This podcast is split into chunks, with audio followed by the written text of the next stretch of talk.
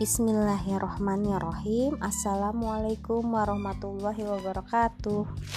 Halo teman-teman semua Apa kabar? Ketemu lagi dengan saya Ika.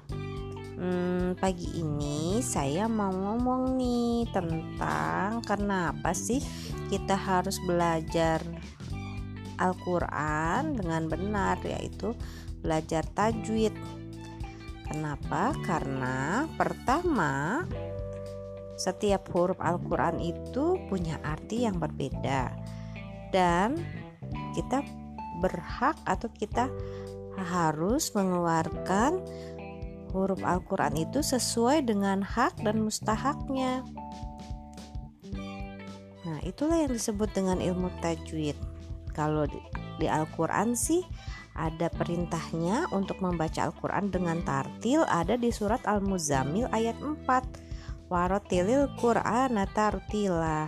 Itu itu perintah dari Allah. Harus membaca dengan tajwid. Selain itu kalau kita belajar tajwid dengan benar dan kita membaca Al-Quran dengan benar maka kita akan tahu mana yang salah dan mana yang benar karena kesalahan itu macam-macam ada kesalahan yang jelas. Misalnya nih kita baca uh, tulisannya kathir. Kaf sa ya ro kathiron. Artinya itu banyak. Tapi kalau taknya dibaca sa atau sin bacanya jadi kasir. Nah kasir artinya pecah antara banyak dan pecah kan beda artinya.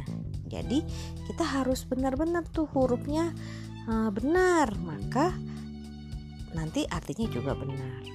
Ada juga kesalahan yang samar. Kesalahan yang samar atau disebut kesalahan kesalahan hofi. Dia nggak kita nggak tahu kok kita nggak belajar. Misalnya kesalahan panjang pendeknya. Biasanya ada tuh kalau di Al-Quran ada yang kayak alis atau saya sebut saya sebutnya bendera. Itu e, bacanya harusnya panjang 4 sampai 6 harokat. Tapi kok kita nggak belajar biasanya ya udah kita bacanya cuman saya tulisnya idza jaa nasrullahi wal fath nah saya ja janya tuh panjang.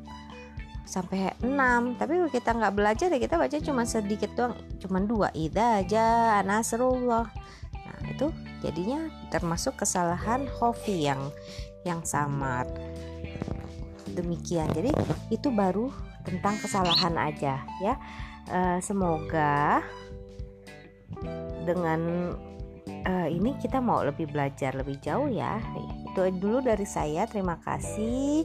Mohon maaf lahir batin. Kita lanjut lagi pada e, yang lainnya. Assalamualaikum warahmatullahi wabarakatuh.